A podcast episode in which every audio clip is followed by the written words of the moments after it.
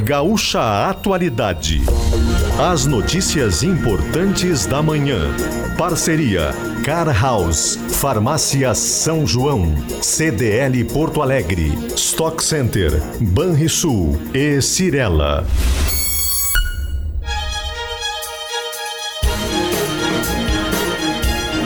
Andressa Xavier, Rosane de Oliveira e Giane Guerra. Muito bom dia, são 8 horas e 13 minutos. Está no ar o Gaúcho Atualidade desta sexta-feira, dia 3 de março de 2023. Dia nublado em Porto Alegre, temperatura na casa dos 24 graus. Nós estamos chegando com as principais informações dessa manhã. Os reflexos de tudo que aconteceu desde a última semana em Bento Gonçalves e na Serra Gaúcha para o enoturismo. Nós vamos falar sobre isso aqui no Gaúcha Atualidade. Falaremos ainda sobre o início da Expo Direto, uma das feiras mais importantes da agropecuária aqui no Rio Grande do Sul. Nós trataremos desse tema que o Atualidade vai acompanhar bem de pertinho a partir de segunda-feira com a equipe lá em Não Me Toque para trazer todas as informações. E ainda a situação do mercado público, problemas que precisam ser resolvidos aqui em Porto Alegre. Alguns dos temas do Atualidade que está só começando nessa sexta-feira. Rosane, bom dia. Muito bom dia, Andressa, Giane, bom dia, ouvintes. Ah, meus queridos ouvintes, vocês não sabem a alegria nós, nesta sexta-feira aqui, termos a Andressa no estúdio, a Andressa e a Antônia no estúdio, Estamos as três no estúdio depois de muito tempo, né, que a gente não se verdade, encontrava. Então verdade. é uma sexta-feira muito, muito especial essa. Já vamos chamar para live, né, lá em GZH, ah, às chamar. três presenciais, as quatro, né? Presenciais. As quatro, quatro. só as gurias, é só as gurias. Aliás, eu fiquei sozinha aqui algumas semanas, né? E agora vocês vêm aqui me fazer companhia. Não, Já, hoje é um dia muito especial a, mim. a Rosane passando pelo tratamento, eu tive algumas semanas de repouso, é, trabalhando por tanto de casa, então agora é o reencontro.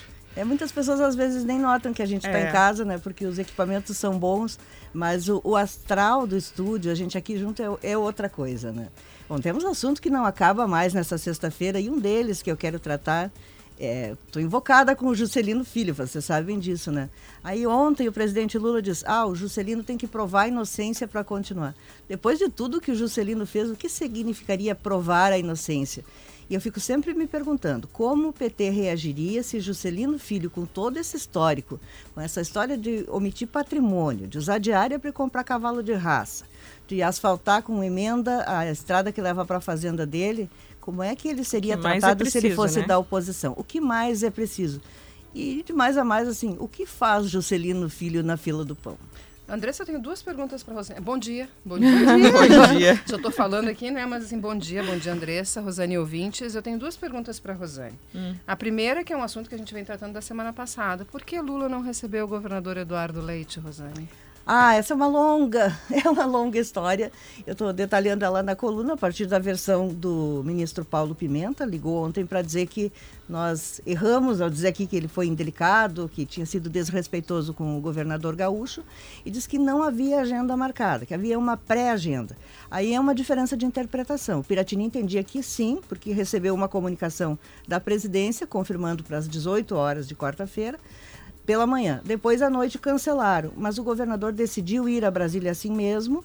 Só que chegou lá, daí não foi recebido pelo, pelo presidente, não tinha agenda com os ministros, tentou, mas não conseguiu. Acabou sendo recebido pelo André Siciliano, que é secretário de Relações Federativas.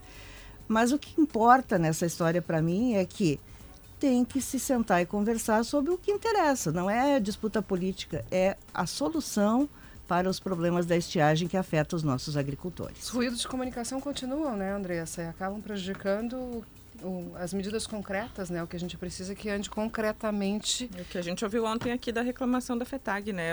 Muitas medidas anunciadas, poucas que chegam lá na ponta. É, depois da noite o governo anunciou né, a liberação que vem aí 100 milhões de reais mas no, no, caso específico do encontro do presidente Lula, foi o, quem sugeriu foi o ministro do Desenvolvimento Agrário, que tinha dito: agora o governador tem que ir lá levar um documento e tal. O governador fez o documento e tratou de pedir a dita audiência.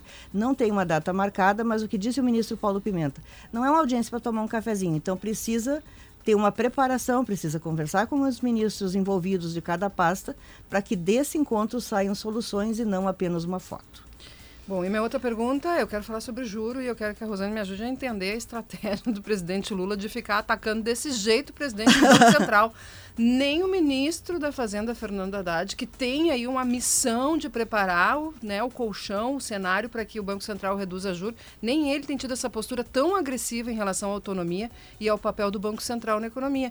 E o, e o presidente Lula tem feito ataques muito fortes ao presidente Roberto Campos Neto do Banco Central, que tem feito um trabalho muito elogiado, inclusive pelo setor produtivo, que é prejudicado por um juro alto.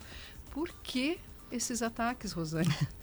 Ah, bom, aí eh, eu não. Política monetária não é minha praia, né? Mas, de qualquer forma, o que a gente percebe é que o presidente tem esse. Ele tinha no, nos governos anteriores o José Alencar, que era o vice, que fazia esse papel de ficar batendo no Banco Central pelo juro, que, pedindo para baixar o juro. O juro brasileiro é dos mais altos do mundo, isso é indiscutível. Isso afeta o setor produtivo, isso atrapalha, mas só que não se baixa na marra, né? Esse é o problema. Sim, sim. Eu e, digo e porque, é usado. É porque tem alguma coisa política nesse discurso que não é técnica, que não é monetária. É, é, que o presidente realmente acha que ele tem que ter o poder, que o governo tem que ter o poder de baixar o juro para que o setor produtivo invista, para que se possa uh, desenvolver a economia, que realmente tem, tem, o desempenho é um fiasco, é fraco, isso não gera emprego.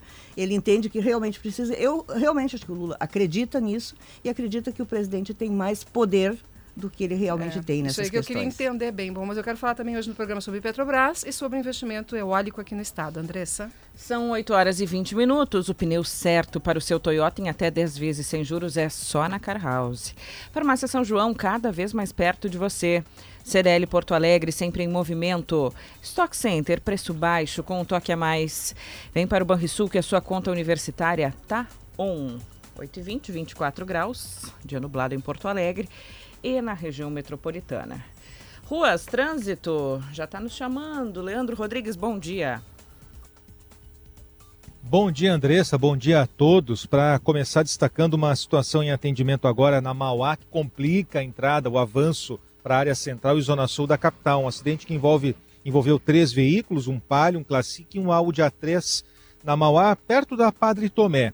Três pessoas ficaram feridas. Informação inicial é de que não há gravidade mas há, em função disso, duas faixas bloqueadas. Então, tem lentidão na Mauá. Quem está entrando na capital, Castelo Branco, a estação da Mauá, ué, o que, que houve com a Mauá? É em função desse acidente que está provocando essa retenção. Só libera mesmo a partir da Padre, da Padre Tomé. Da Padre Tomé em diante é que o fluxo daí vai livre, porque já passa desse bloqueio. A entrada também, o avanço da Castelo Branco, claro, tem aquela lentidão entre as pontes, depois alivia quando está mais perto da rodoviária, e aí quem for para Mauá vai passar por essa situação quem escolheu o túnel da Conceição também vai ter uma retenção em função também do movimento do horário até a saída lá na Sarmento Leite. Retenção ainda tem lentidão na chegada pela BR-116. O motorista está passando de Canoas para Porto Alegre. Quando tiver naquela aquele cruzamento com a Freeway, vai ter que ter paciência, porque ali o trânsito fica bem devagar. O trânsito fica bem devagar e cortou, caiu. Caiu a conexão com o Leandro Rodrigues. Nossos ouvintes avisam aqui sobre esse acidente que o, que o Leandro falou há pouco na Mauá. Tem várias mensagens sobre isso também aqui no nosso WhatsApp. Vamos falar de consumidor, secretário nacional do consumidor do governo federal, Vadir Damus, bom dia, bem-vindo à Rádio Gaúcha. Bom dia, bom dia a todas e todos. Bom, o senhor tem vários assuntos que a gente quer tratar com o senhor. É, o Ministério da Justiça, por exemplo, e aí eu começo pelo preço dos combustíveis, diz que vai verificar possíveis abusos de preço. A gente teve o aumento, claro, por causa da reoneração, mas antes disso, vários postos já estavam repassando é, aumentos de um pouco menores, 10, 15, 20 centavos aqui em Porto Alegre, região metropolitana, para o consumidor. Como o Ministério da Justiça vai atuar? É, no momento em que a gente fala sobre autuações, multas, PROCON agindo, os ouvintes não, não levam muita fé, porque normalmente é, vem muito depois e não acontece muita coisa em relação aos postos, o consumidor já pagou.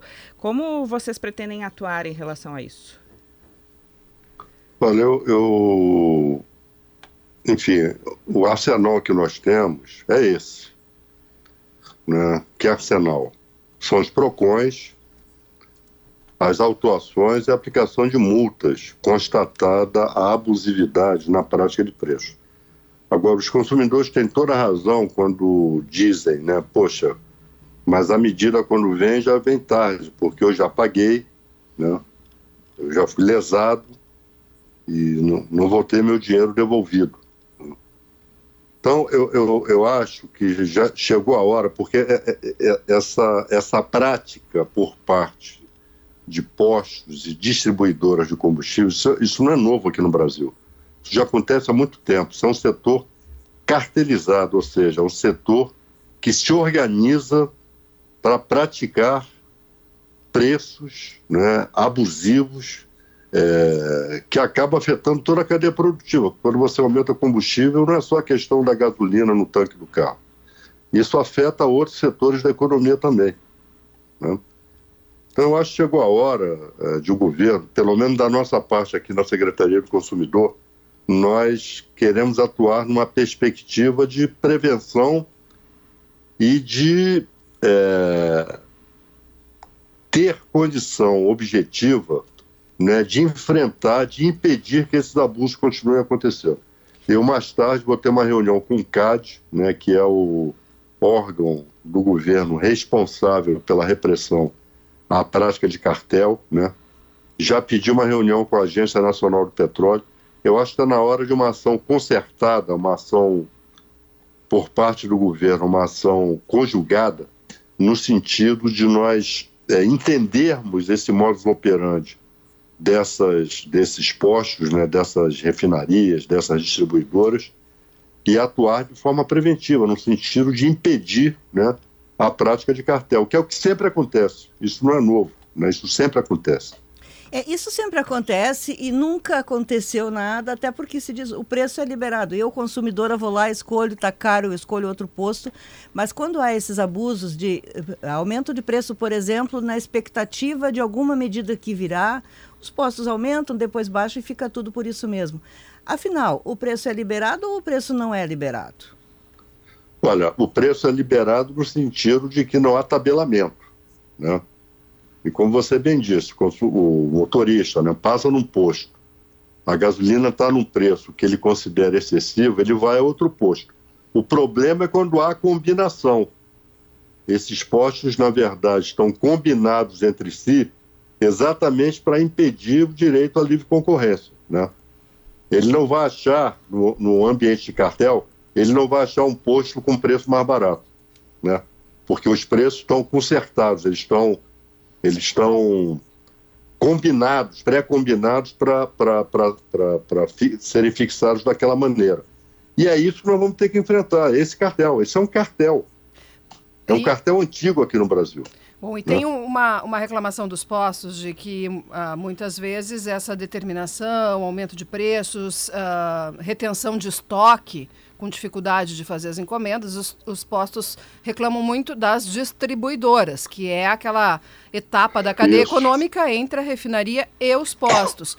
Como fazer o controle também dessa, desse elo da cadeia econômica, que às vezes participa desse abuso do poder econômico?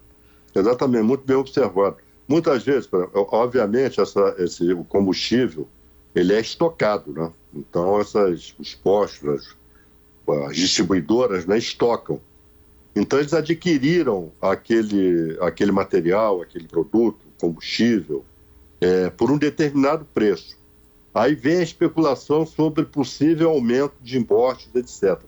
Eles seguram, eles não distribuem para os postos, até que, até que o, o, o, o, o preço né, seja. Até que o, o até que haja a, a, a inovação. Sim, para né? vender, para entregar com valor maior, é. né? Por isso então, que segura isso o estoque. É uma pra, isso é uma prática recorrente. Agora, como enfrentar isso? Como enfrentar isso? Eu acho que o governo vai ter que enfrentar isso com todos os órgãos da área, a área do consumidor, a área de repressão ao cartel, a área do Ministério da Fazenda, né? no sentido exatamente de enfrentar em loco aquela questão. Né? Se, se o regulamento atual, se a legislação atual é insuficiente, nós temos que construir novas regras. Mas não dá mais é para ficar convivendo com isso. Desde que eu me entendo por gente, esse, esse setor aumenta preço a seu bel prazer. Né? Tem Porque eles acham isso, que a liberdade econômica é absoluta, não, não, e não é.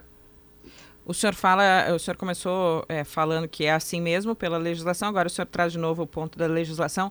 Há algum plano do Ministério da Justiça, algum projeto que se tenha para mudar essa lei?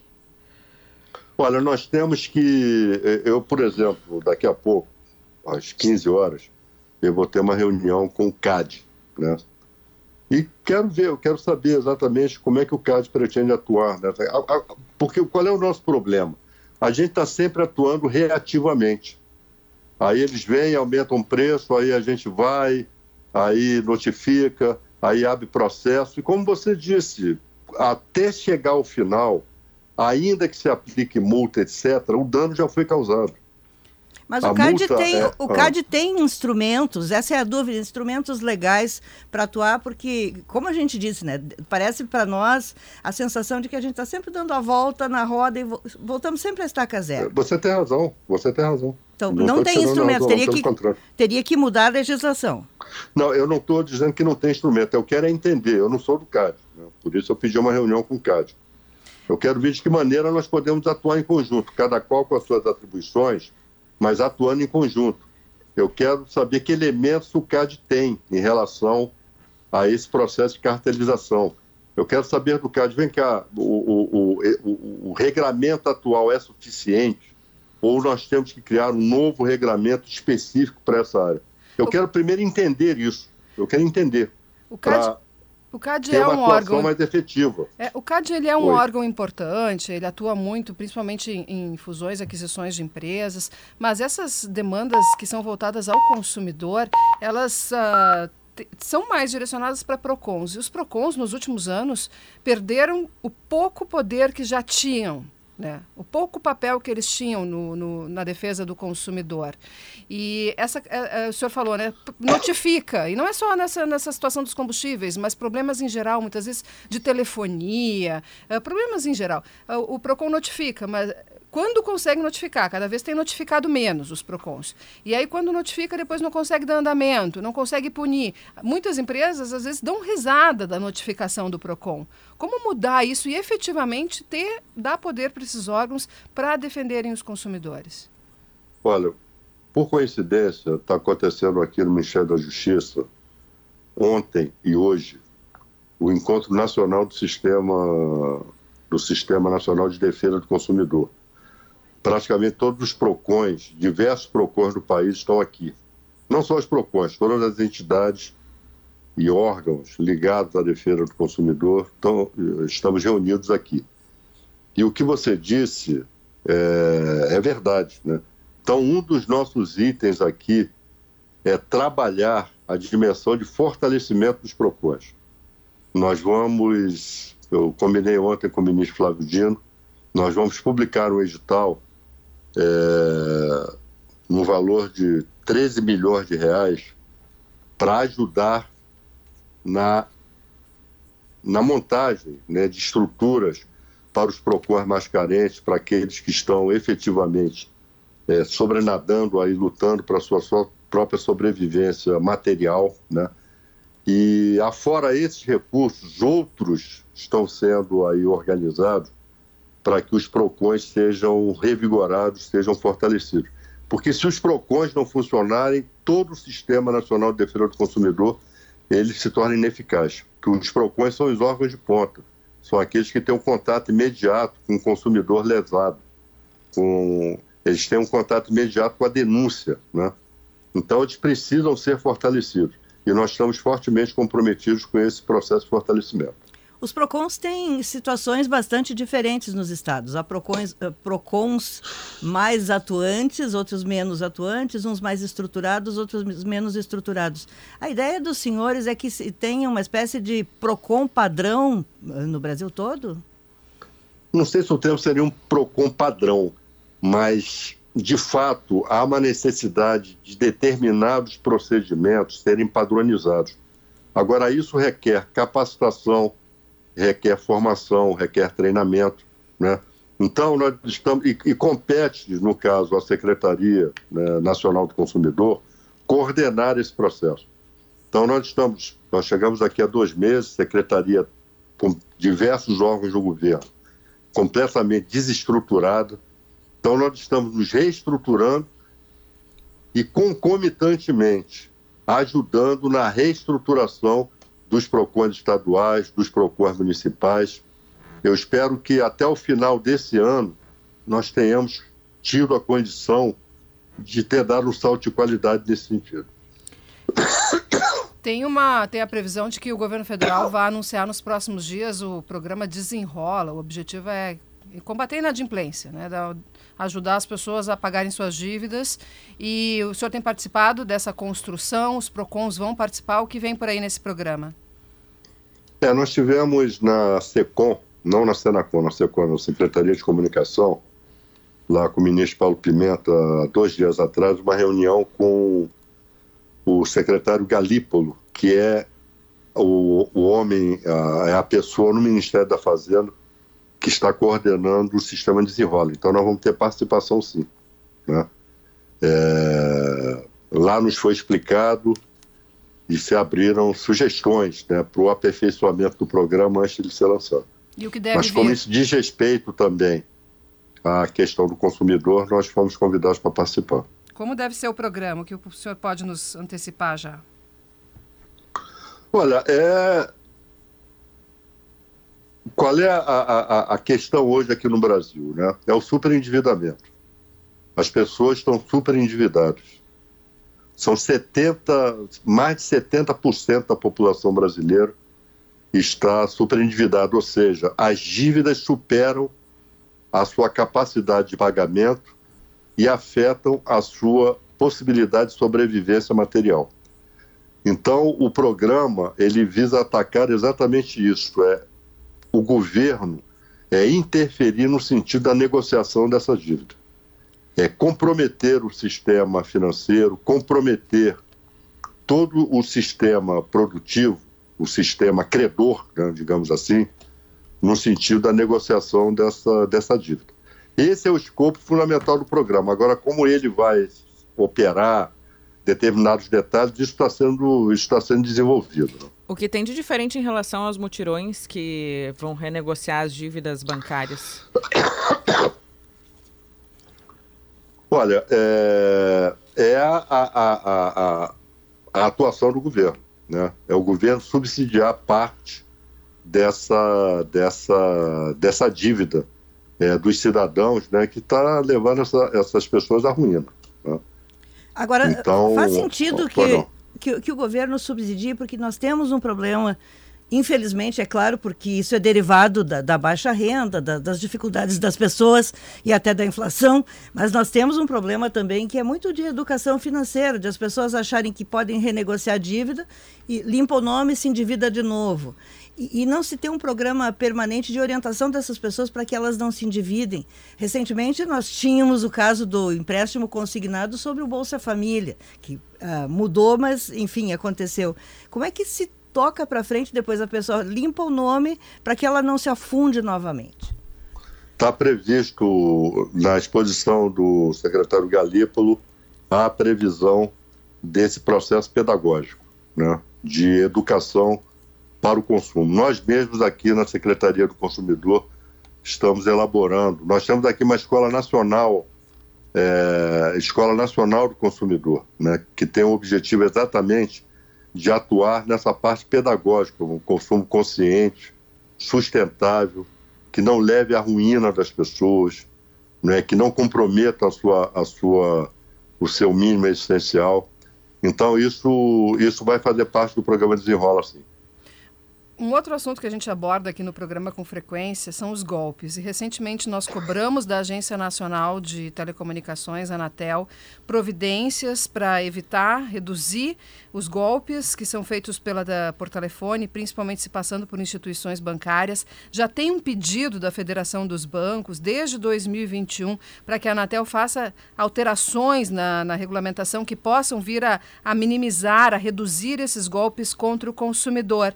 E aí eu falo consumidor e isso está diretamente ligado à Senacom, a Secretaria Nacional do Consumidor. Senacom pretende entrar de forma mais forte nesse assunto? Sem dúvida, nós já tivemos reuniões com a Anatel com esse objetivo. Já tivemos reunião com a Febraban e com alguns bancos, né? Agora, os bancos também têm que. Isso foi dito aqui para eles, né?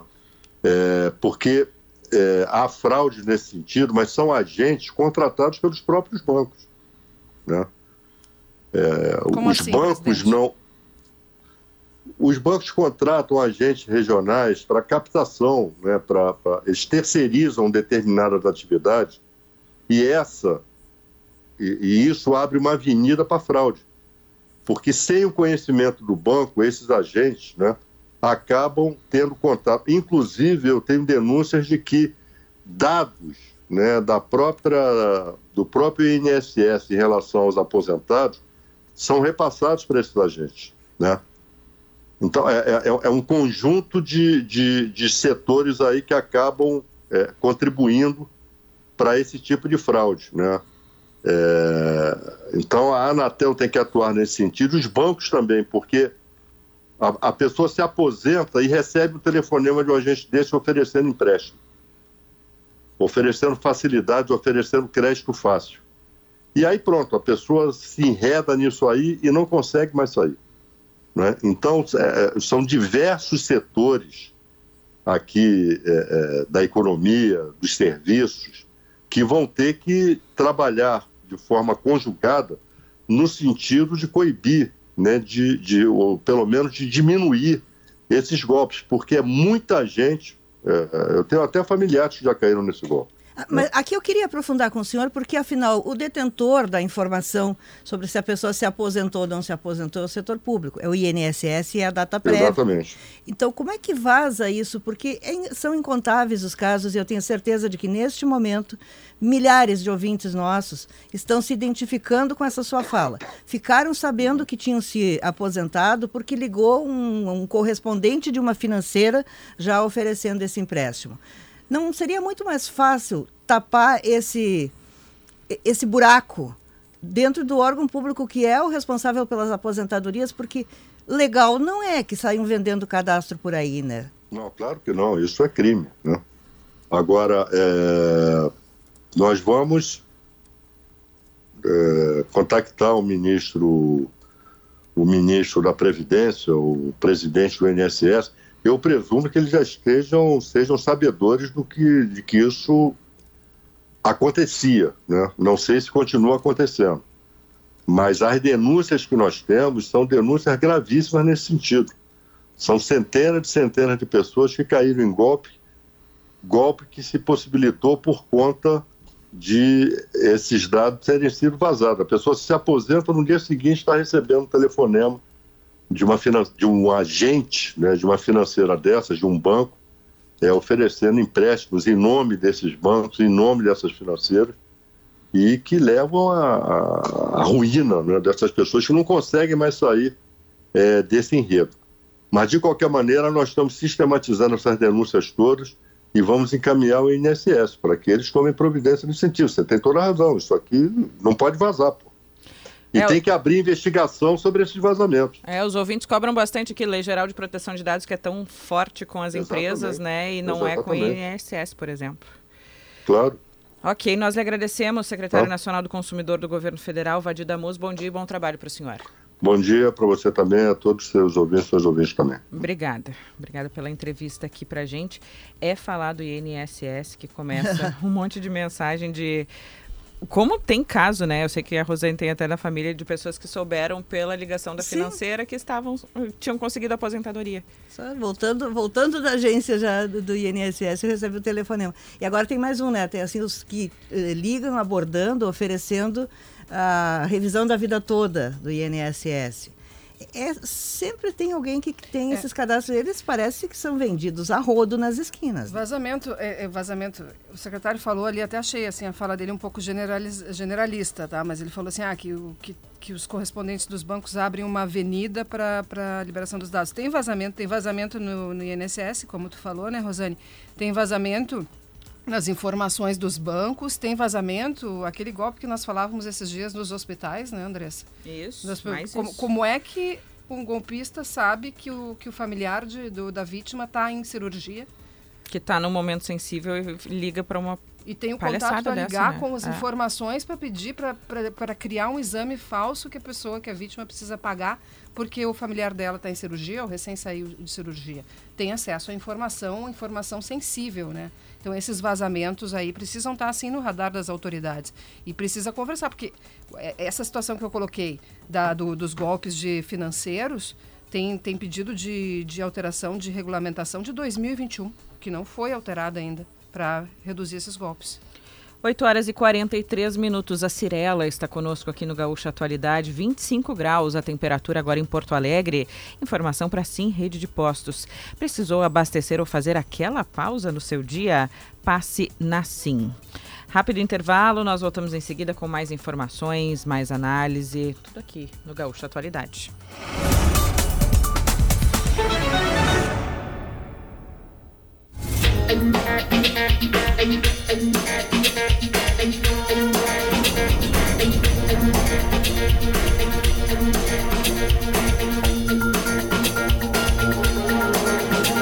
8 horas e 46 minutos. Estamos ao vivo em imagens também em GZH, aqui no Gaúcho Atualidade, com Car House. O pneu certo para o seu Toyota em até 10 vezes sem juros é só na Car House. Farmácia São João, cada vez mais perto de você. CDL Porto Alegre sempre em movimento. Stock Center, preço baixo com um toque a mais.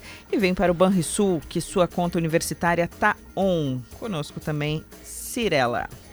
Vamos ouvir um trecho do que disse a Band, o presidente Lula, sobre ministros, a ministra Daniela Carneiro, do Turismo, e o ministro citado pela Rosane, aliás, citado por nós todos aqui nas últimas semanas, porque cada dia aparece uma coisa do ministro Juscelino Filho. Vamos ouvir o que ele disse. Eu tentei essa semana conversar com o Juscelino. O ministro Juscelino está viajando, está no exterior, a serviço do Ministério, discutido no encontro de telecomunicações. Eu já pedi para o ministro Rui Costa, sabe, convocar ele para segunda-feira para a gente ter uma conversa, porque ele tem direito de provar sua inocência. Mas se ele não conseguir provar sua inocência, ele não pode ficar no governo. Eu garanto a todo mundo a presunção de inocência. Tá?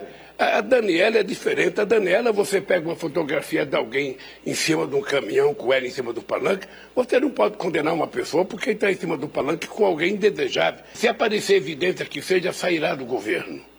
Sairá do governo.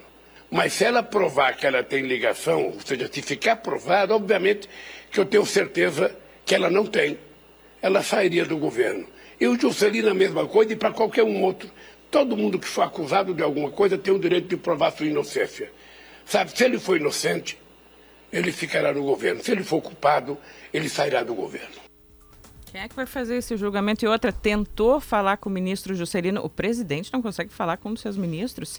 Sobre a ministra Daniela, para o nosso ouvinte que não entendeu a referência, é, se, se investiga se ela teria conexão, ligação com milicianos, que ela aparece em várias fotos com pessoas ligadas à milícia. Como isso repercute aí em Brasília, hein, Rodrigo Lopes? Bom dia. Bom dia, Giane, a Rosane, aos nossos ouvintes. Olha, repercute no sentido de que Lula finalmente falou né, falou sobre estes dois assuntos que já haviam constrangimento no Palácio do Planalto, dois ministros ligados à União Brasil, que a gente sabe desde o início do governo têm declarado independência, que vão votar de forma independente no Congresso, mas integram a esplanada dos ministérios, né? Este, essa foi a primeira fala um pouco mais polêmica de Lula com relação a esses dois temas, esses dois ministros que era era um, Lula era cobrado por isso, inclusive da base aliada, diante desse silêncio com relação a Juscelino Filho, que não, não são apenas, vocês lembravam muito bem, não são apenas essas viagens aí a São Paulo para visitar áreas de cavalos de raça, tem ainda uma viagem do Juscelino Filho para a Espanha e para Portugal, em que teria recebido também é, é, verba, dinheiro diárias para, para uma viagem oficial, que no fato foi uma viagem particular, e o cálculo aí do jornal Estado de São Paulo, que tem liderado essas denúncias, é de que as diárias chegam a 34 mil reais, ou seja, não os 3 mil reais apenas da viagem a São Paulo. E no caso da Daniela Carneiro, desde a primeira semana de governo, o Planalto é cobrado pelo silêncio. Ele, Lula já havia dado algumas entrevistas com relação ao caso da Daniela Carneiro e sua relação com milicianos, mas agora foi um pouco mais enfático. Finalmente, vamos aguardar segunda-feira essa reunião aí que ele vai ter com o Juscelino Filho. Nessa entrevista, né, Andressa Lula voltou, como a Diane lembrava no início do programa, a criticar o Banco Central e, mais uma vez, algo que parece assim, né, uma, um samba de uma nota só, né, desde o início do governo, a mesma fala. Vamos ouvir exatamente o que ele disse. Qual é a explicação de você ter juros de 3,75 num país em que a economia não está crescendo? Num país em que a economia não está crescendo? Saiu o PIB do último trimestre negativo, ou seja, portanto a economia brasileira não cresceu o ano passado, apesar da fanfarrice do Guedes, não cresceu. Então você tem uma economia que não está crescendo, você tem o desemprego que está emprego, sabe, informal com os trabalhadores ganhando pessimamente mal, porque a massa salarial caiu muito. Você não tem crédito, o crédito está escasseando, logo, logo nós poderemos ter uma crise de crédito. E eu queria uma explicação apenas por que, o juro está atrás de 75. Eu até não ligo muito para essa coisa de Banco Central independente ou não independente, autônomo ou não autônomo. Eu fui presidente oito anos, o Meirelles foi presidente do Banco Central, ele tinha autonomia. Ele tinha autonomia, mas tinha responsabilidade. A responsabilidade dele é saber o seguinte: esse país tem uma pessoa, tem uma pessoa que foi eleita para presidir o país. Mesmo assim, essa pessoa não tem autonomia. Eu tenho que prestar contas ao Congresso Nacional. Eu tenho que prestar contas à Câmara, eu tenho que prestar contas ao Senado, eu tenho que prestar contas ao Tribunal de Contas da União e tenho que prestar contas à sociedade brasileira, tenho que prestar contas aos meios de comunicação que vive toda hora cobrando. Ora, por que, que esse cidadão que não foi eleito para nada, ele acha que ele tem o poder de decidir as coisas e ainda ah, ah, eu vou pensar como é que eu posso ajudar o Brasil. Não, você não tem que pensar como ajudar o Brasil, você só tem que pensar como reduzir a taxa de juros. Já tinha sido mais sutil, agora chutou o balde, né? É, pois é, por isso que eu até trouxe esse assunto no início do programa, porque achei o presidente Lula muito agressivo. E assim, uh, claro que alta, alta do juro preocupa todo mundo e tem que preocupar o presidente. Alta, juro alto, uh, crescimento menor do que poderia. Ele disse que Agora não, não cresceu, teve, cresceu, né? Teve, cresceu 2,9%. E cresceu pelas medidas que o governo tomou e que são medidas pontuais e que foram medidas, enfim, taxadas de eleitoreiras. Muito também por isso, porque como ontem mesmo a gente, quando saiu o PIB, a gente já explicou aqui, ó, cresceu o PIB muito puxado pelo, pelo, pela liberação de dinheiro no primeiro semestre do ano passado, com antecipação do, do, da aposentadoria do INSS, liberação do Fundo de Garantia, depois com as medidas de redução de, de, de preços de combustíveis e conta de luz. Nós tivemos no ano passado bandeira verde, né? Foi um ano com reservatórios cheios isso também ajudou, ou seja, a inflação do ano passado foi segurada pelos chamados preços administrados. Combustíveis, uh, conta, conta de luz principalmente, uh, alimentos continuaram subindo, né? Então, assim, tem, tem, tem, tem, é, mais, é mais complexa a, a, história, a, a, o andamento da economia do que o presidente Lula está falando. E, e o presidente do Banco Central, o Banco Central, Roberto Campos Neto, sempre explica o, o, o porquê que o juro está alto. Inclusive, ele né? É, é, ele, durante o governo Jair Bolsonaro, falava no ano passado que as medidas de, que estavam sendo tomadas eram medidas de curto prazo e de efeito imediato na inflação. Então, ele não podia simplesmente reduzir a taxa de juro naquele momento porque a inflação, porque nós tivemos meses de deflação. Mas se tu olhar superficialmente, ah, tem deflação, tu pode reduzir a taxa de juros. Mas o Banco Central tinha uma postura que sabia que eram medidas imediatistas e que não iriam trazer uma redução sustentada da inflação. E por isso ele não reduziu a taxa de juros. Então, uh, tem, tem, um, tem, um, tem um, um arcabouço técnico muito forte no Banco Central e que o presidente Lula tem acesso, sim, a essas informações. Então, assim, ele criticar, ele dizer que tem que é, discordar, tudo bem. Agora, dizer que não cresceu, não, cresceu, cresceu. Podia ter crescido mais, podia ser um, um crescimento de melhor qualidade, podia, mas cresceu. A economia cresceu no ano passado. O que mais a destacar nessa entrevista, Rodrigo? Andressa Lula disse ainda que pode indicar o advogado dele na Lava Jato, Cristiano Zanin, para o Supremo, um assunto que a gente já trouxe aqui na atualidade. Né? Em maio, Ricardo Lewandowski se aposenta E Lula disse nessa entrevista que se indicar Zanin, abre aspas, todo mundo compreenderia, fecha hum. aspas. Não é bem hum. assim, né? não é bem assim. Rosane, a risada da Rosane já indica, né? Obviamente ele não é unanimidade nem dentro do PT, que vê inclusive problemas éticos aí ao indicar o próprio advogado. É, foi a crítica, é, a minha crítica aqui foi a isso, né? Por ser alguém tão ligado à história pessoal do Lula, a, a tudo que passou nos últimos anos em relação à Lava Jato é, acho que não é o nome adequado para assumir uma vaga como essa no Supremo Tribunal Federal, é a minha opinião.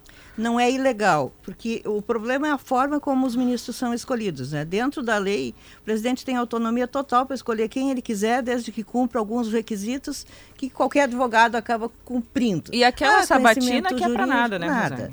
Conhecimento jurídico, reputação ilibada, etc, etc. Então é uma escolha pessoal do presidente. Então, legalmente não tem problema. O questionamento é ético. Segundo, né, fica estranho o ser o advogado do presidente brindado com esse cargo, um cargo vitalício, cargo de ministro do Supremo, quando o ideal seria que se procurasse no meio jurídico as melhores cabeças para escolher alguém mais representativo da sociedade brasileira.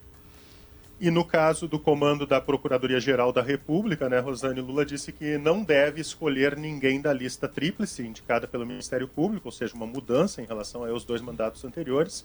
Dessa vez disse que a lista tríplice também, abre aspas, não resolve o problema, sem deixar claro aí que problema seria esse. E disse que será mais criterioso na escolha.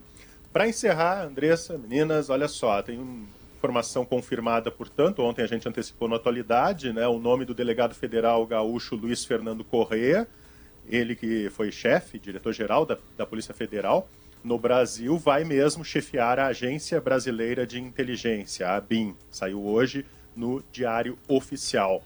E ainda sobre o Planalto, ontem o presidente Lula teve uma reunião com o presidente da Ucrânia, Volodymyr Zelensky.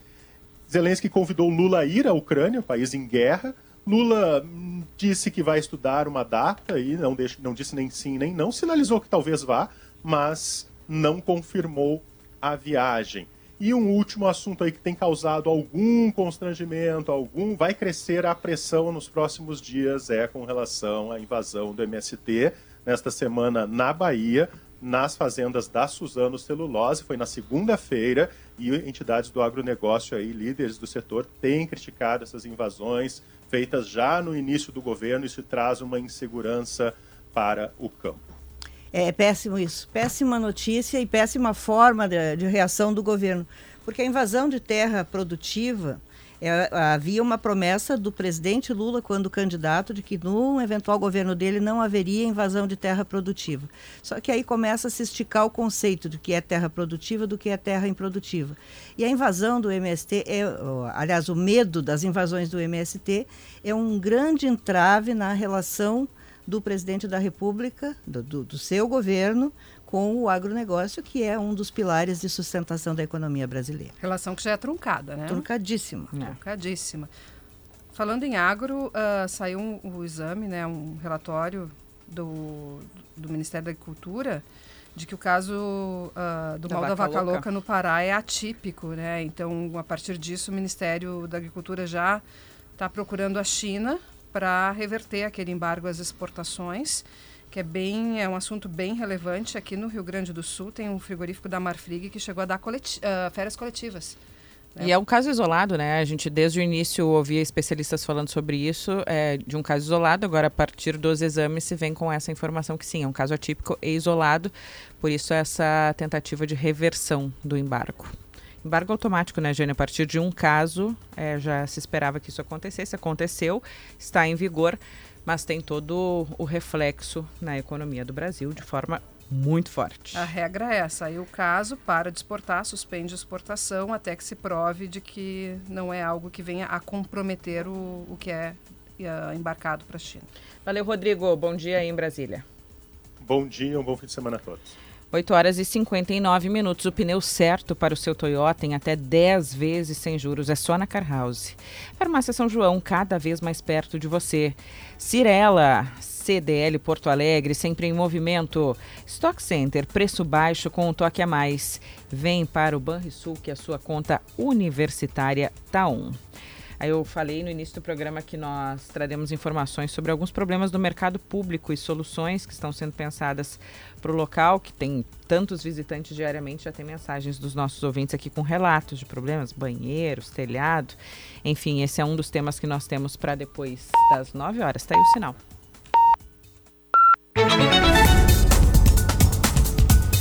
9 horas e 8 minutos. Dia nublado em Porto Alegre. Deixa eu repassar as temperaturas aqui pelo estado do Rio Grande do Sul. Pessoal ligando aqui no WhatsApp, a gente não consegue atender no WhatsApp da rádio durante o programa. Manda mensagem escrita aqui para a gente, por favor, para que nós possamos fazer o registro. 25 graus a temperatura em Porto Alegre, 21 em Caxias, 23 em Santa Maria, Pelotas e Rio Grande tem 26 graus neste momento e Passo Fundo com 22. Informação para Sim Rede de Postos. Precisou abastecer ou fazer aquela pausa no seu dia? Passe na Sim. Quero passar pelo trânsito também. E aí, Leandro? Pois Pois é, Andressa, deu uma melhorada na Mauá, onde havia aquela situação mais cedo de três veículos que se envolveram em um acidente. Agora está fluindo melhor o tráfego por ali. Ainda está um pouco complicado na transição da Freeway para Castelo Branco em direção à rodoviária. Ali ainda tem um movimento ainda resquício do mais do começo da manhã por isso o motorista sente lentidão pela Castelo Branco. Já deu uma melhorada também pela 116. A chegada a Porto Alegre na transição de Canoas para a capital já aliviou um pouco. É onde está pegando mais um pouco, mais agora ainda para chegar em Porto Alegre é pela Castelo Branco mesmo para acessar a área central. A gente tem também uma lentidão naquela área em torno do Shopping Guatemi. Ali tem obras na própria Nilo Peçanha, então tem um estreitamento e uma retenção em direção ao centro na Nilo Peçanha, naquela proximidade com a João Valig até a Teixeira Mendes. E já está normalizado também o tráfego da RS 040, desde cedo da manhã a gente estava por lá, em Capão da Porteira, onde um acidente na noite de, da tarde, melhor, na tarde de ontem, teve a liberação total da estrada só agora às 7h20 da manhã, dois caminhões, um acidente bastante grave, onde duas pessoas morreram e houve incêndio ainda dos veículos, por isso foi um trabalho de guincho todo para retirar os destroços a rodovia, a rodovia, a estrada toda já liberada. Valeu, obrigada, Leandro Rodrigues, com as informações do trânsito com Sindifisco RS, auditores fiscais, receita para um Rio Grande melhor. Ambientos, 25 anos, incinerar resíduos de saúde salva o planeta. Virada da hora com Duoglass, o vidro termoacústico da Lajadense Vidros. Vamos ao tempo. Hospital Mãe de Deus, especializado em acolher e resolver como é que fica o fim de semana, fim de semana do teu aniversário, hein, Cleo? Pois é, com chuva, viu? É como com gosta, chuva. Né? E a gente tem principalmente amanhã mais pancadas de chuva no estado, porque o sábado é o período mais chuvoso em todo o Rio Grande do Sul. Tem pancadas de chuva em todas as regiões e é onde os prognósticos colocam maiores volumes de chuva para amanhã. Hoje a gente já teve uma chuva que, sabe que de manhã mais cedo a chuva foi mais abrangente pelo interior do estado. E agora está me chamando a atenção que entre 8 e meia e 9 horas da manhã os radares diminuíram bastante as áreas de chuva. Primeiro, porque a espessura das nuvens diminui nesse horário, que é o horário onde começa a aquecer, os raios de sol entram, então evapora um pouco da, da água que forma as nuvens, elas ficam mais finas, né? E com isso diminui a chance de chuva. Mas isso é uma coisa momentânea. Por volta das 11, é, o aquecimento faz com que essa umidade suba na atmosfera, ela vai encontrar uma camada mais fria e vai sair de vapor e vai passar para a água de novo. E vai aumentar a espessura das nuvens perto do meio-dia e principalmente para o período da tarde, quando a gente vai ter então o retorno das pancadas de chuva a todo o estado, porque tem umidade de tudo quanto é canto, a umidade desde o Uruguai até São Paulo. Então, pessoal tem uma ideia, as temperaturas mais altas estão na metade sul, porque o aeroporto de Pelotas estava com 28, mas também está com 26 graus as temperaturas em Buenos Aires e Montevidéu, ou seja, está quente toda essa região. Isso é bom, porque significa que a gente tem combustível para trazer mais pancadas de chuva para o estado. Amanhã esse sistema todo vai estar tá junto com o sistema de baixa pressão aqui na região. Por isso a gente tem uma situação melhor em termos de chuva para sábado. Domingo a chuva vai se deslocar já cedo aqui para a parte leste. Grande parte do estado, quase todo ele, não tem chuva no domingo. É mais aqui, Porto Alegre, Caxias, o litoral, todos os balneários, as áreas junto à Lagoa dos Patos. É por aqui a chuva no domingo. Na, é, tem chuva segunda e terça ainda na região. Sempre aqui. O interior fica mais seco e principalmente mais quente, porque isso é importante. A chuva vai parar em Uruguaiana, mas de domingo para segunda, segunda e terça são dois dias muito quentes. Isso é bom sinal. Vai entrar umidade de novo na quarta-feira e vai trazer pancadas de chuva para a segunda metade da semana. Andressa, a gente já vem tendo nesses últimos três dias, porque foi terça, quarta e ontem pancadas de chuva em várias partes do estado. Ah, mas não choveu em Porto Alegre. Mas choveu em grande parte da Serra, do Planalto, principalmente na região da produção, norte e noroeste. Choveu bem nas missões, choveu muito bem em algumas áreas do centro, outras nem tanto, porque a distribuição da chuva é irregular, é normal. E lá para o lado da fronteira oeste também andou chovendo um pouquinho mais tem muita gente que está conseguindo aí salvar alguns trechos da lavoura que foram plantados mais no tarde, que não perderam tudo, então a, a chuva está chegando agora num bom momento. Como tem mais pancadas de chuva na semana que vem, a situação já começa a ficar menos ruim para muitas pessoas, mas não quer dizer que vai ficar boa, muito longe disso.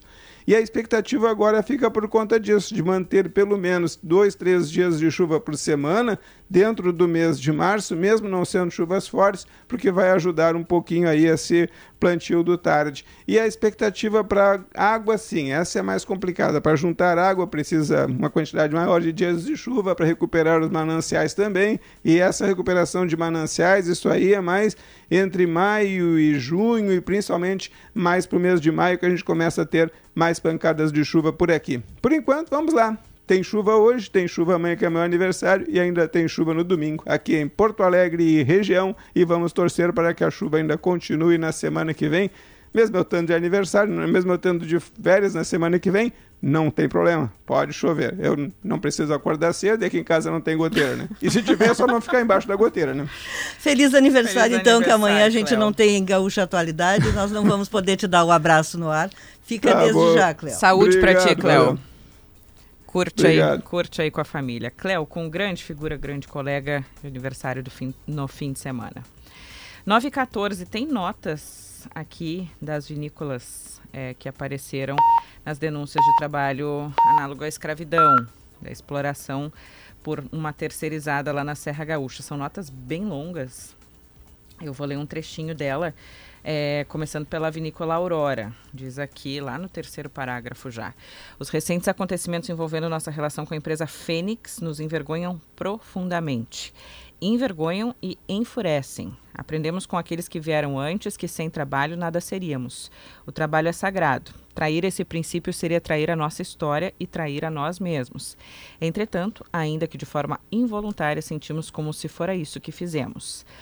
Aí segue a nota da Aurora. Primeiramente, gostaríamos de apresentar nossas mais sinceras desculpas aos trabalhadores vitimados pela situação. Ninguém mais do que eles trazem nos ombros, curados pelo sol, o peso de uma prática intolerável, ontem, hoje e sempre.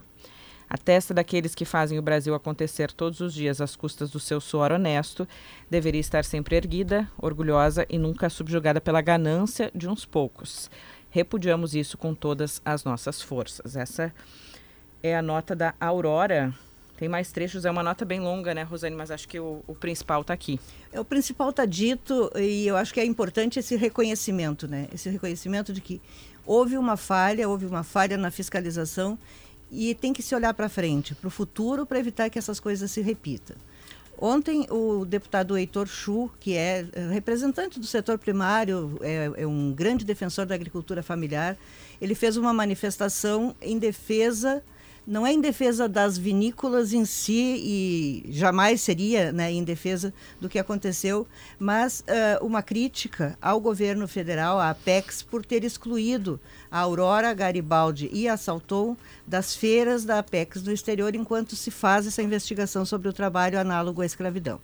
E, e, diz, numa carta que ele enviou ao ministro Geraldo Alckmin, ele diz que isso é um pré-julgamento e que há uma preocupação porque acaba uh, precipitadamente, na opinião do deputado Heitor Chu, acaba Uh, condenando generalizadamente o setor vitivinícola gaúcho, suas cooperativas e toda a cadeia produtiva da uva.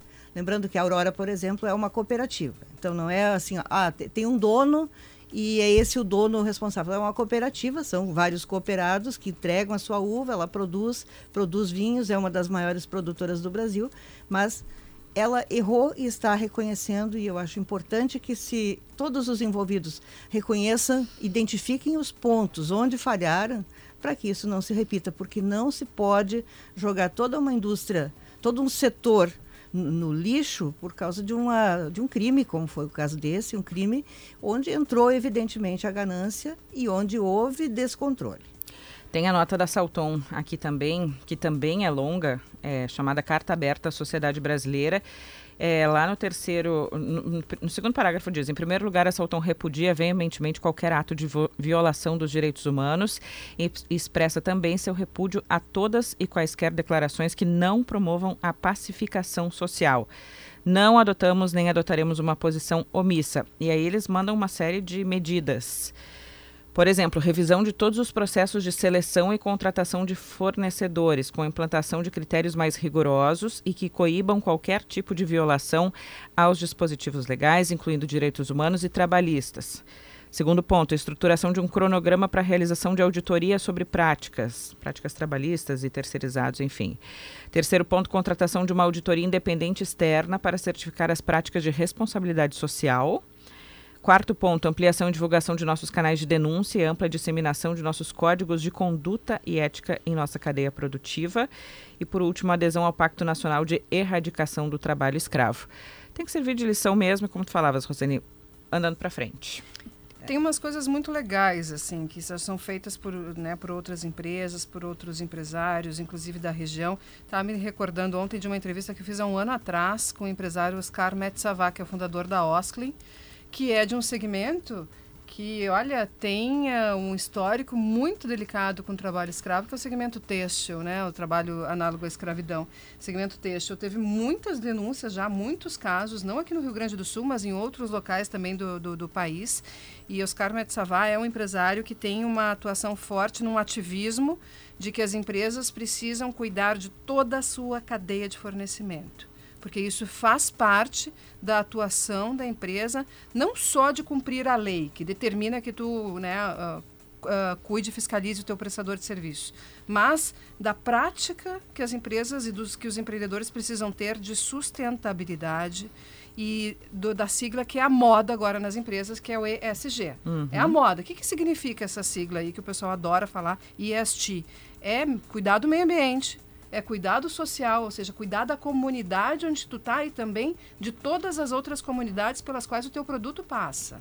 Né? E também a governança. E também faz parte de governança tu cumprir o que determina a lei de cuidado da tua cadeia, né, do teu do, de fornecimento dos teus prestadores de serviço. E ele diz assim, ó, como empreendedor, para evitar esses problemas, tem que participar do processo, tem que compreender a cadeia, não ser um cliente do material fornecido, não ser só um cliente do serviço, mas ser um participante da cadeia econômica. 9 horas e 20 minutos, vamos à Serra Gaúcha, Babiana Munhol. E as informações, vamos começar. A gente vai falar também sobre o impacto no enoturismo, mas chama a atenção dos ouvintes aqui é, que essa empresa Fênix não quis é, é, assinar o termo de ajustamento de conduta, que é também assumir a culpa em relação a tudo que aconteceu, né, Babiana Munhol? Bom dia. Bom dia, é isso mesmo. É, teve uma segunda audiência entre o Ministério Público do Trabalho, a empresa Fênix, e não teve acordo. A empresa não quis aceitar as condições do TAC, né, o termo de ajustamento de conduta aditivo, que previa, por exemplo, o pagamento de indenização por danos morais. Segundo o Ministério do Trabalho, a empresa não reconhecia condições análogas à escravidão e, por isso, negou o pagamento de 600 mil reais de indenização. Agora, o Ministério do Trabalho segue com a investigação por meio de inquérito, que já está em andamento. Nós também procuramos o advogado da empresa, ele não quis comentar sobre o que foi tratado na audiência. E há pouco até conversava com o Vânio Corte, que é o gerente regional aqui do Ministério do Trabalho e Emprego, e ele disse que o que costuma ocorrer nesses casos, quando a empresa não aceita, é que seja ingressado pelo próprio órgão com uma ação civil pública para pedir a condenação daqueles itens que ela fez constar no TAC, né, no termo de ajustamento de conduta. Ele disse que isso é bem comum e que as empresas acabam não aceitando e vai para a esfera judicial. Em relação ao enoturismo, alguma diferença? Ontem um ouvinte até escreveu que trabalha com turismo em geral aqui no Rio Grande do Sul e que sentiu algumas perguntas diferentes em relação ao que ouvia antes. Em relação ao turismo focado aí na Serra Gaúcha, especialmente em Bento Gonçalves, alguma diferença? É, o que ocorre é o seguinte, a gente tem muito essa questão da cultura do cancelamento, né? Que é uma é. expressão que a gente costuma traduzir como deixar de consumir uma marca em retaliação a uma postura, um acontecimento relacionado a ela. E tem muita força na internet. Só que ela não está, pelo menos neste momento, é, se refletindo em cancelamentos, por exemplo, de reservas na rede hoteleira. E eu conversei com algumas pessoas dessa área que até tem até medo de fazer posicionamento oficial nesta hora, em função né, de que alguns posicionamentos aí acabaram é, colocando mais fogo ainda, incendiando ainda mais comentários generalistas sobre a postura de consumo em relação à serra, mas eu apurei informações e por enquanto as reservas programadas, não há notícias de mudanças de planos alegando qualquer tipo de ligação com os episódios envolvendo os trabalhadores resgatados. O que a gente tem, por exemplo, dessa questão é, de cancelamento é uma rede no Rio de Janeiro, a rede Zona Sul, é, que atua aí na, na Barra da Tijuca, na zona oeste da cidade do Rio de Janeiro, que devolveu mercadorias de empresas e até busquei o contraponto das empresas. Quem já me respondeu aqui com posicionamento relacionado a essa questão, né, de como as redes, grandes redes supermercadistas, principalmente, estão atuando, é a Aurora, que diz que lamenta, mas que está respeitando a decisão do estabelecimento. Também estou buscando aí respostas da própria Associação Gaúcha de Supermercados, porque chegou informação de que há algumas promoções, inclusive de suco de uva, e a gente quer ver se é impacto também né, dessa situação toda. Obrigada, Babiana Munhol, com as informações direto da Gaúcha Serra. Bom fim de semana por aí, Babi. Obrigada, igualmente. 9 horas e 24 minutos. Tem ouvintes perguntando sobre o vereador lá de Caxias do Sul. Ontem ele postou um vídeo, é, inclusive chora no final. Ele primeiro leu uma nota é, dizendo que teve um lapso mental. Não é a primeira vez que ele tem um lapso mental desse tipo. É, mas que teve um lapso mental, que a família dele está sofrendo, que a esposa está pensando em se separar, que os pais dele só choram, e aí ele começa a chorar no fim do vídeo. Esse é o pedido de desculpas do vereador para a gente registrar aqui também. Foi o que ele postou lá nas redes sociais depois das bobagens que disse no dia 28, na terça-feira. Que sirva para que outras pessoas pensem antes de falar, né? Porque ele falou com muita convicção, o vídeo não deixa dúvida. E naquele momento, ele achava que estava abafando, 15, que tinha lá seus 15 minutos de fama, 15 segundos de fama. Só que depois viu o resultado, agora corre o risco de perder o mandato, ficou sem partido. Mas eu ainda tenho um pé atrás aqui, que daqui a pouco chega a eleição de 24, os partidos vão ficar oferecendo vaga para ele concorrer, porque tem gente que pensa como ele. Não, não vamos nos iludir achar que ele é um caso isolado. 9h25, nós já voltamos com mais Gaúcha Atualidade, com mais temas importantes dessa manhã. Deixa eu atualizar mais uma vez a temperatura. Amanhã nublada em Porto Alegre. Temperatura na casa dos 26 graus. Nós já voltamos.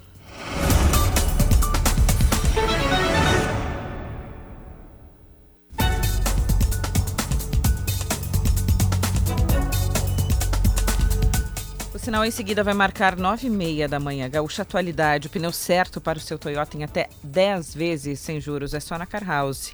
Farmácia São João, cada vez mais perto de você. CDL Porto Alegre, sempre em movimento. Stock Center, preço baixo com um toque a mais. E vem para o Banrisul, que é a sua conta universitária tá on. Mercado Público. E o Josimar Farina acompanha todas as obras das quais a gente fala aqui na Rádio Gaúcha e listou, junto com quem utiliza o mercado todos os dias, 15 problemas que precisam de solução. Casa de máquinas de refrigeração, telhado, banheiros, que é o que os nossos ouvintes mais falam aqui, piso, rede de esgoto, que mais? Rede elétrica, escada rolante, pintura são 15. Traz aí o resumo para a gente e a avaliação das pessoas que utilizam esse local tão movimentado aqui em Porto Alegre, cartão postal da capital. E aí, Josimar, está no mercado público. Bom dia. Bom dia, Andressa, Giane, Rosane, ouvintes do Gaúcha Atualidade. Estamos aqui no segundo piso do mercado público. Não sei se vocês estão conseguindo nos ver, inclusive na live também, mas bem aqui nessa parte, próximo à escada rolante, aqui na saída da escada rolante, em que a gente tem uma visão bem panorâmica aqui do mercado público. E não é de hoje, né? A gente sabe bem, acompanhamos com frequência, os usuários do mercado público queixam-se muito e constatam, inclusive, os problemas que ainda persistem aqui no centro de compras do da, da histórico aqui da, da capital.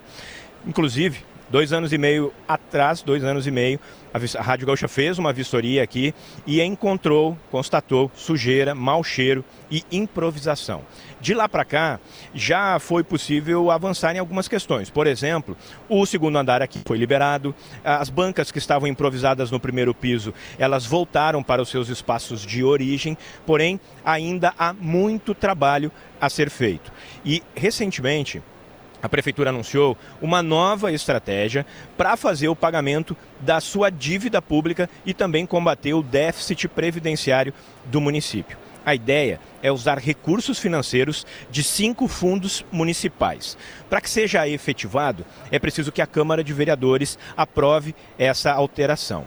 E uma das aplicações que terá saque de dinheiro é o recém-criado Fundo Municipal para Restauração, Reforma e Manutenção do Patrimônio, chamado FUM Patrimônio para ele são destinados, por exemplo, os pagamentos mensais que os mercadeiros fazem para a prefeitura. A verba tem destinação específica, ou seja, ela precisa ser reinvestida aqui no centro de compras e não pode mais ser repassada para o Caixa Único Municipal, que aliás era exatamente como funcionava desde sempre. O dinheiro dos mercadeiros ia para o Caixa Único da prefeitura e a prefeitura deveria reinvestir esse dinheiro aqui no local. E há um temor por parte de alguns mercadeiros que procuraram a reportagem da Rádio Gaúcha. Eles lembram que a atual situação do mercado público, que, na atual situação que ele se encontra, ele requer investimentos urgentes e listaram uma série de problemas para a nossa reportagem.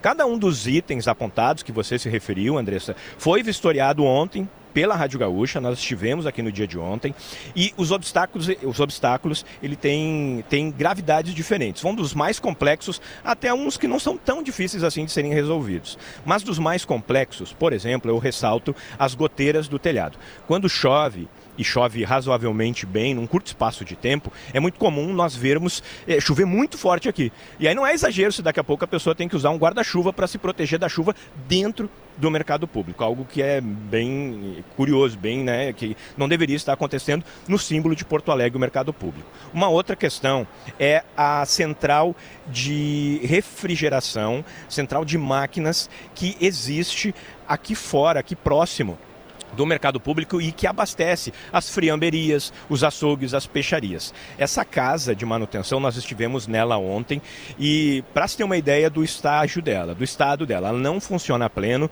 e nós encontramos um cabo de um rodo segurando um painel e uma pá segurando outro painel para que esse painel não venha, eh, não, não, não, não venha abaixo. Então há uma improvisação nesse espaço, uma improvisação nesse local de um espaço que é muito importante para os açougues, para as peixarias, para as, as friamberias. Sobre o telhado, a gente já referiu aqui, inclusive viemos acompanhando já há algum tempo essa situação. É, o telhado ele precisa de reformas e a prefeitura, inclusive, já anunciou que vem trabalhando para que esse conserto ocorra imediatamente. Todos os 15 pontos estão lá em GZH, é possível que o nosso ouvinte possa constatar. E eu vou chamar aqui agora os representantes. Primeiro, da Associação do Comércio do mercado público central para que a gente possa elencar e possa trazer aqui para o nosso ouvinte a constatação de que se de fato são esses os problemas. Adriana Kauer, representante, presidente da associação, muito bom dia. Você teve acesso a essa lista e daquilo que os proprietários de bancas estão reclamando, o que, que eles estão dizendo a respeito disso. Muito bom dia. Bom dia a todos, bom dia ouvintes. É, de fato, são problemas bastante graves. É, como tu disseste, tem problemas de várias ordens e nós que estamos aqui todos os dias, né, estamos convivendo com eles. Ah, nós temos, desde o ano passado, quando foi feito esse FUNPAT, uma esperança né, que esses problemas fossem equacionados, uma vez que o FUNPAT iria blindar né, melhor o fundo, porque nós tínhamos o fundo mercado que a gente sabe que estava sendo jogado dentro do Caixa Único há bastante tempo. Porém, o FUNPAT ele dava uma blindagem melhor, porque esse dinheiro que é investido neste fundo, e cabe ressaltar que é um dinheiro dos mercadeiros, não é um dinheiro público que vai para esse fundo, é um dinheiro que é arrecadado aqui dentro.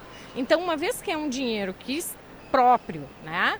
Um dinheiro carimbado, a gente sabia que os problemas que a gente vinha é, vivendo todos os dias, que inclusive não só os mercadeiros, os frequentadores, as pessoas que gostam do mercado, elas se sentem mal por ver o mercado maltratado. Então, esse fundo iria equacionar todos esses problemas. Em paralelo, se criou um condomínio, ou seja, não o dinheiro que era para este fundo é só para melhorias.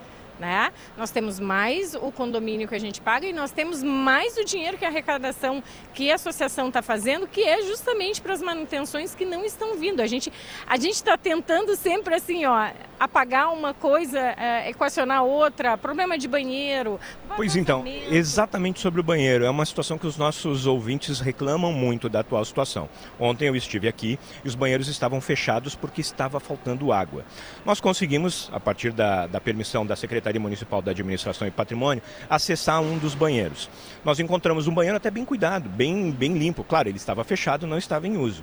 Mas havia, por exemplo, todos os assentos no vaso sanitário. Porém, uma das portas estava quebrada e esse local ele servia de um depósito. Das torneiras, uma delas estava com problema, havia um saco plástico amarrado nela. E os uh, usuários aqui do mercado público, eles reclamam que dessa sujeira, dessa depredação. E a informação que a prefeitura me passou é que o investimento, a manutenção está vindo exatamente dos permissionários. Vocês é que estão fazendo esse investimento, porque é, enquanto não vem esse recurso que a prefeitura tem que fazer aqui.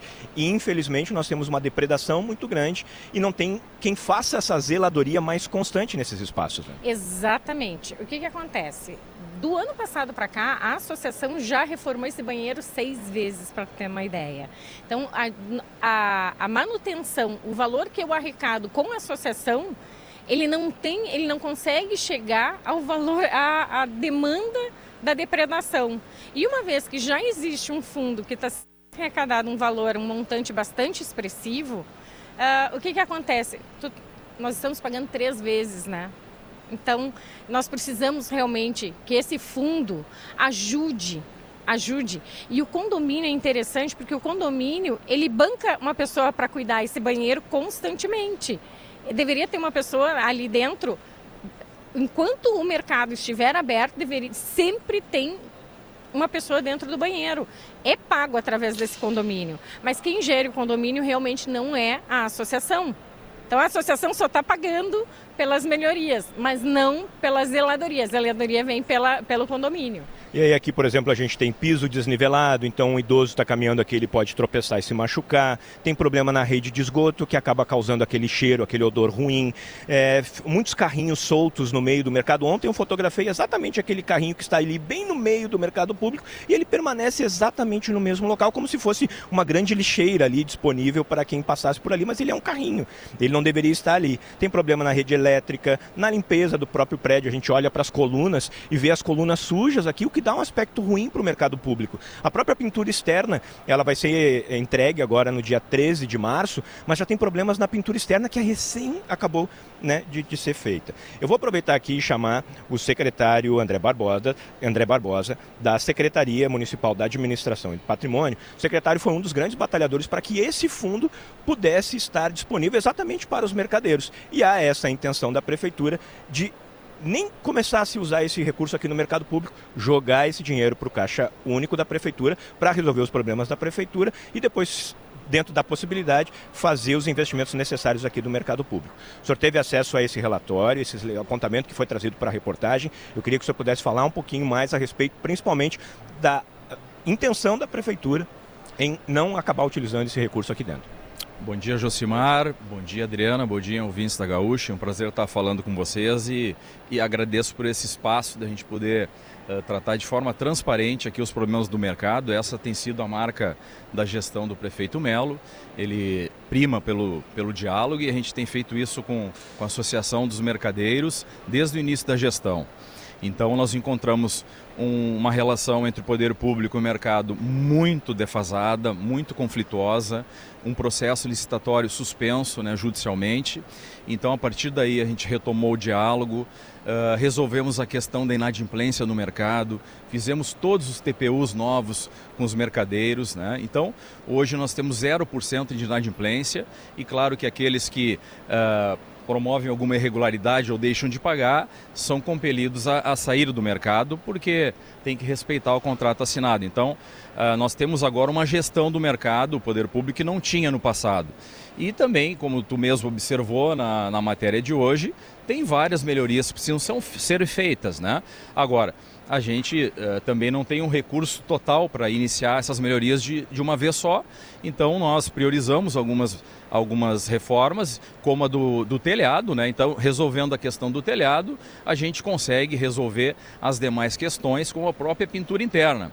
Né? Então, a gente está ciente assim da responsabilidade. Nós, sim, batalhamos muito pelo, pela aprovação o ano passado pela Câmara, com ampla maioria, uh, do programa de gestão do patrimônio público, que é inédito né, aqui em Porto Alegre, e dentro desse programa nós criamos um fundo. O que, que é esse fundo, como tu bem colocaste? É um fundo que ele arrecada, ele sobrevive das contribuições dos mercadeiros aqui, dos demais mercados públicos né, que nós temos pela cidade e também da alienação de imóveis. Nós temos até um leilão agora, o primeiro leilão da nossa prefeitura, uh, marcado para o dia 14, com 12 imóveis. E esses recursos todos virão para o fundo. E esses recursos servem para quê? Para fazer a reforma do patrimônio, melhorar a situação uh, de trabalho dos servidores públicos, que não o, tem melhoria, né? O, o nosso tempo ele está se esgotando, Desculpa. mas é, não imagina. É, é eu só para a gente ficar claro aqui Sim. e o objetivo a gente sabe que o senhor vem trabalhando bastante para recuperar o mercado público. É, os mercadeiros daquilo que é, a prefeitura tem o conhecimento, né? Sabe do investimento que precisa ser feito. Eles podem ficar tranquilos que esse dinheiro ele vai permanecer aqui dentro, dentro do fundo para ser investido aqui dentro? Olha, eu tenho a garantia do prefeito que não vai faltar recurso para a gente fazer as melhorias no mercado. Então, no, o recurso do fundo ele por lei é destinado né, para o mercado. Isso aquilo que é arrecadado do mercado. Então é um dinheiro carimbado que o que a, a legislação diz é, claramente tem que ser revertido para o mercado. E a gente tem feito isso, Josimar. A gente vai iniciar uma obra agora uh, no telhado que custa 275 mil reais, recurso do fundo municipal, que nós não teríamos condições de fazer sem ter esse fundo. Então a gente começa por aí. Tem a pintura externa que a gente não vai receber essa pintura se, se tiver alguma, algum retoque para fazer. Né? Mas, ah, desculpa, secretário, eu estou insistindo aqui, a gente está né, estourando aqui no tempo. A última pergunta é o dinheiro do fundo, ele vai permanecer para os mercadeiros? Olha, enquanto não houver uma alteração legislativa, ele pertence aos mercadeiros. O prefeito está disposto a dialogar com o mercado, uh, fazer a discussão interna, falar com os vereadores. Então é um governo do diálogo. Não tem uma decisão pessoal, uma decisão única. A gente está sempre construindo soluções. Ok, obrigado. Secretário, a gente está em cima do tempo aí. E convido os nossos ouvintes, então, a acessar lá a GZH, tem todos os problemas listados, inclusive com as soluções que a própria secretaria coloca, né? Como resolver o problema do banheiro, como resolver o problema do telhado. São 15 problemas lá acessível para o nosso ouvinte. Valeu, obrigada, Josimar Farina com as informações direto do mercado público, como ele disse, tudo em GZH. Nosso ouvinte pode conferir em imagens também. Josimar estava mostrando tudo lá no YouTube de GZH. É 9h44, né? é. O mercado, um lugar tão icônico de Porto Alegre, demorar tanto tempo para se ter uma solução. Eu estou aqui me lembrando daquela noite triste em que o mercado foi eh, se incendiou e que a gente temeu que ele acabasse com tudo. E até hoje ainda não está 100%, é muito triste. Uma das fotos ali mostra um rodo segurando o painel da casa de máquinas é. de refrigeração, né? E imaginei a cena das pessoas com guarda-chuva dentro do mercado público. Nós voltamos em seguida com mais Gaúcha Atualidade, com informações também da Expo Direto, que começa na segunda-feira. Eu quero lembrar aqui que nós temos conosco o Car House, o pneu certo para o seu Toyota em até 10 vezes sem juros. É só na Car House. Ofertas imbatíveis no mês da mulher é nas farmácias São João. Tintura Maxton, R$ 10,99 cada. Hidratante facial Nivea, só R$ 39,90. Vá até a loja mais próxima e aproveite. CDL Porto Alegre, sempre em movimento. Acesse nosso site cdlpoa.com.br e saiba como gerar mais resultados para o seu negócio. E vem para o Banrisul, sua conta universitária está on. Abertura 100% digital, tarifa zero e cashback de até 60 reais.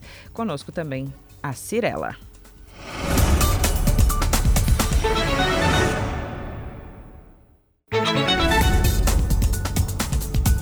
9 horas 49 minutos. Fê Comércio, a força do sistema ao seu lado. Nós vamos agora conversar com a Gisele Leblin, que já está de mala pronta. Segunda começa a Expo Direto. Nossa equipe acompanha tudo de lá. Aliás, atualidade segunda e terça, direto da Expo Direto. Em, direto da Expo Direto, não só em Não Me Toque. Gisele Leblin, bom dia. Bom dia para todas vocês, bom dia também para quem está nos ouvindo. Hoje eu vou falar de um assunto que é um assunto que todo mundo gosta de falar em relação a Expo Direto, viu, Andressa? E esse ano vamos ter que te representar lá para fazer as compras. Vou falar sobre o pavilhão da agricultura familiar. A Rosane também pode fazer as encomendas, viu? Porque neste ano teremos 230 né, empreendimentos ocupando 192 estandes e 132 municípios que vão estar lá presentes. Mas sabe qual, qual dado que eu recebi? Eh, da Federação dos Trabalhadores na Agricultura do Estado que eu mais achei interessante é que desses empreendimentos que estarão lá, 107 é bastante, viu? São 230 no total, 107 são liderados apenas por mulheres. Que legal. 66 liderados só por jovens e daí na combinação 42 liderados por jovens mulheres. Isso é importante por quê? Porque mostra o avanço da, da participação feminina nos postos de comando, né? Elas estão ali liderando aquele espaço e também uma coisa que é muito importante na atividade, né? Que é a sucessão rural, alguém para dar continuidade a essa atividade. E a gente já falou aqui, né? A feira esse ano está maior, 33 hectares adicionados para dar conta de tanta demanda. E é uma feira promovida por uma cooperativa, né? A Cotrijal. E aí vou deixar aqui o convite também, porque na terça-feira, dia 7, nós teremos lá na Casa RBS, dentro do parque, um evento, um campo em debate, falando sobre os caminhos para o futuro do cooperativismo. Essa atividade que também se transforma, como a gente pode ver, com de perto, né, durante essa feira. E aí, esse evento ele é, é, vai ter né, um evento coordenado pelo Sistema Alcergues. Sistema Alcergues, somos o cooperativismo no Rio Grande do Sul. Obrigada, boa cobertura para vocês lá em Não Me Toque, Gisele Leblin. No domingo vai a Giane, vai o Stout, vai nossa produção com o Vitor Neto. E o espaço aqui é com o Senar, geração após geração, vamos juntos pelo seu crescimento. Da produção ao alimento seguro na mesa da população. Esse é o compromisso dos profissionais do CREA-RS. Expo Direto Cotrijal, de 6 a 10 de março, em Não Me Toque. E Sebrae RS na Expo Direto Cotrijal. Posso emendar origens, então? Pode, vamos Posso? lá.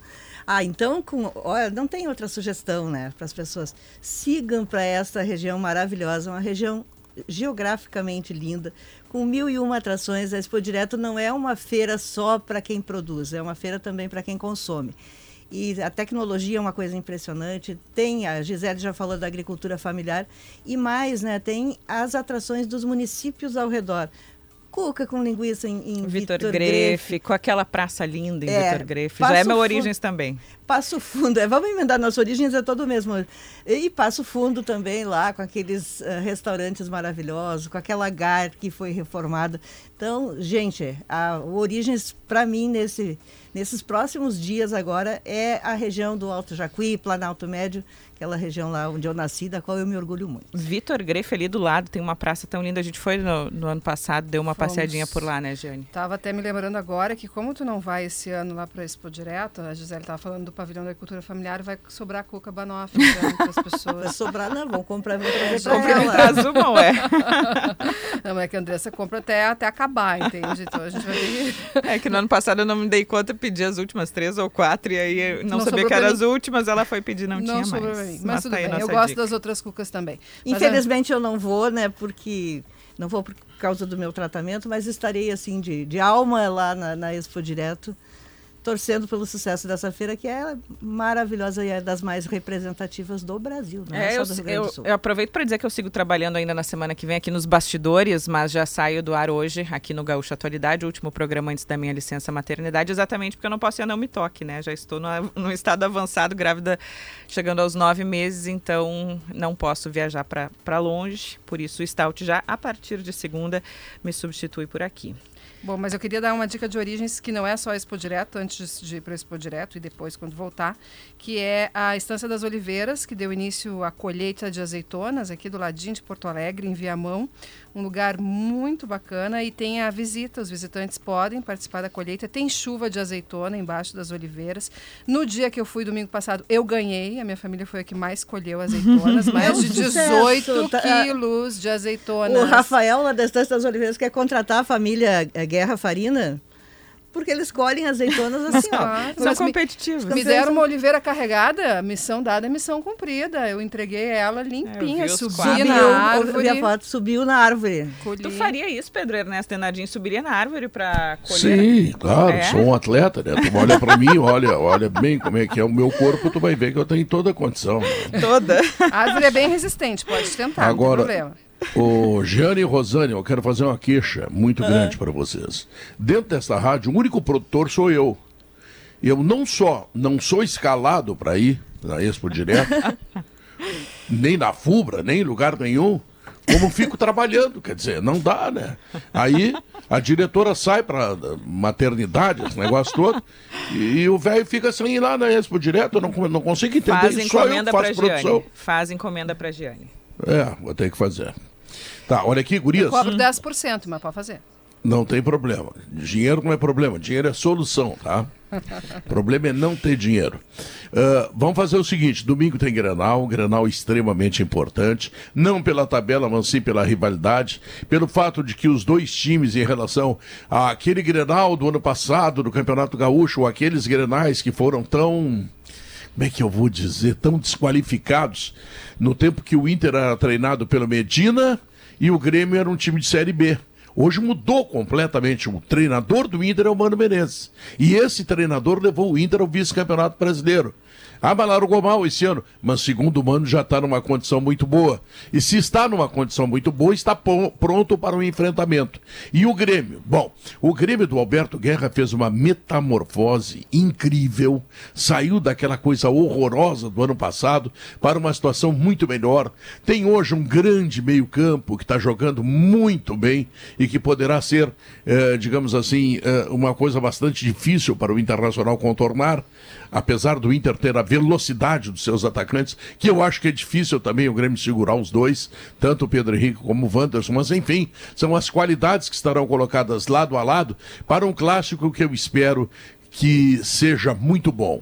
Ontem o Diori passou a informação de que o árbitro é Leandro Voaden, o que também me dá uma certeza de que teremos uma boa. Certeza não, né? Mas uma convicção de que a escala é muito boa, que teremos uma boa arbitragem, porque ele é um árbitro que deixa o jogo andar, quer dizer, o jogo fica mais bonito, ele sabe se colocar do ponto de vista disciplinar, enfim, todos os componentes, arquibancadas lotadas, boa arbitragem, dois times que estão numa fase muito boa.